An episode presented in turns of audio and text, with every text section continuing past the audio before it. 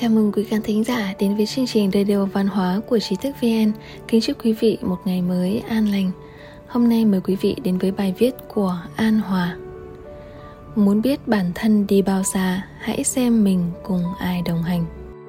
Con người khi sinh ra có thiên tính là lương thiện, nhưng dần dần bởi vì sống trong hoàn cảnh khác nhau, tập quán khác nhau mà trở nên bất đồng ngày càng lớn.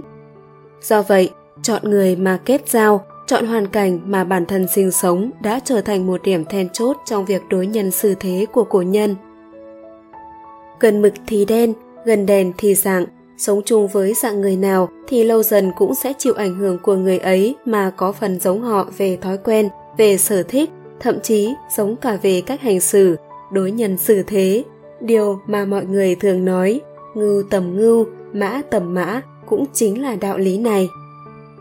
Người phương Tây cũng có câu ngạn ngữ, sống cùng người ngốc, cả ngày sẽ vui chơi giải trí, sống cùng trí giả, thời thời khắc khắc suy tư.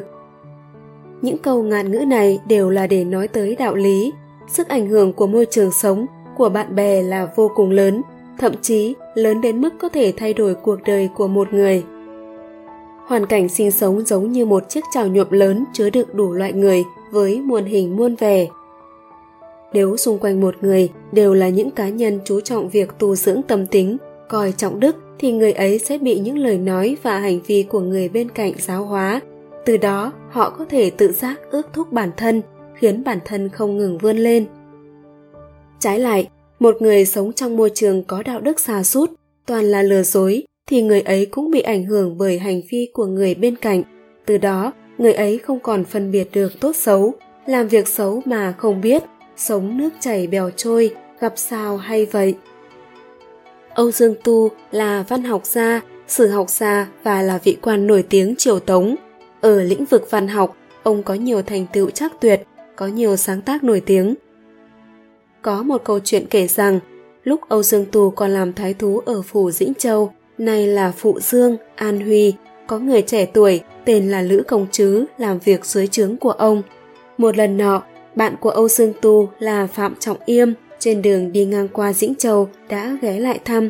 Âu Dương Tu nhiệt tình chiêu đãi, đồng thời nhờ Lữ Công Chứ phụ tiếp đãi Phạm Trọng Yêm.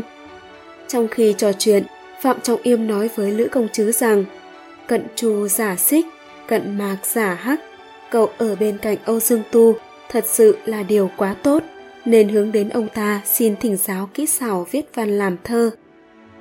Lữ công Trứ gật đầu cảm tạ về lời khuyên của Phạm Trọng Yêm. Về sau, qua những lời nói và những việc làm mẫu mực của Âu Dương Tu, năng lực sáng tác của Lữ Công Trứ đã nhanh chóng được nâng cao. Lữ Công Trứ cũng trở thành nhà văn nổi danh thời bấy giờ, với các sáng tác nổi tiếng như Ngũ Châu Lục, Lữ Thần Công Trưởng Ký. Trong xuất sư biểu, Gia Cát Lượng cũng có câu cách ngôn Thân cận người tài đức, xa rời kẻ tiểu nhân – đây là nguyên nhân khiến tiền Hán hưng thịnh.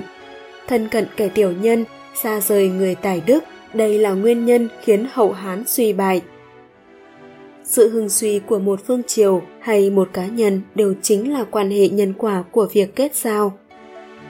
Kết giao với người kính thần kính thiên, chú trọng tu dưỡng tâm tính sẽ giúp bản thân biết việc gì nên làm, việc gì không nên làm, từ đó mà có thể tích đức, đắc được phúc báo, Trái lại, kết giao với người xấu, người không sợ trời, không sợ đất, không việc ác nào không dám làm, thì bản thân cũng trở thành người như vậy.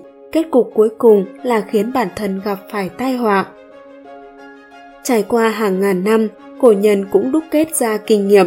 Muốn biết một người có thể đi được bao xa, hãy nhìn xem họ cùng ai đồng hành.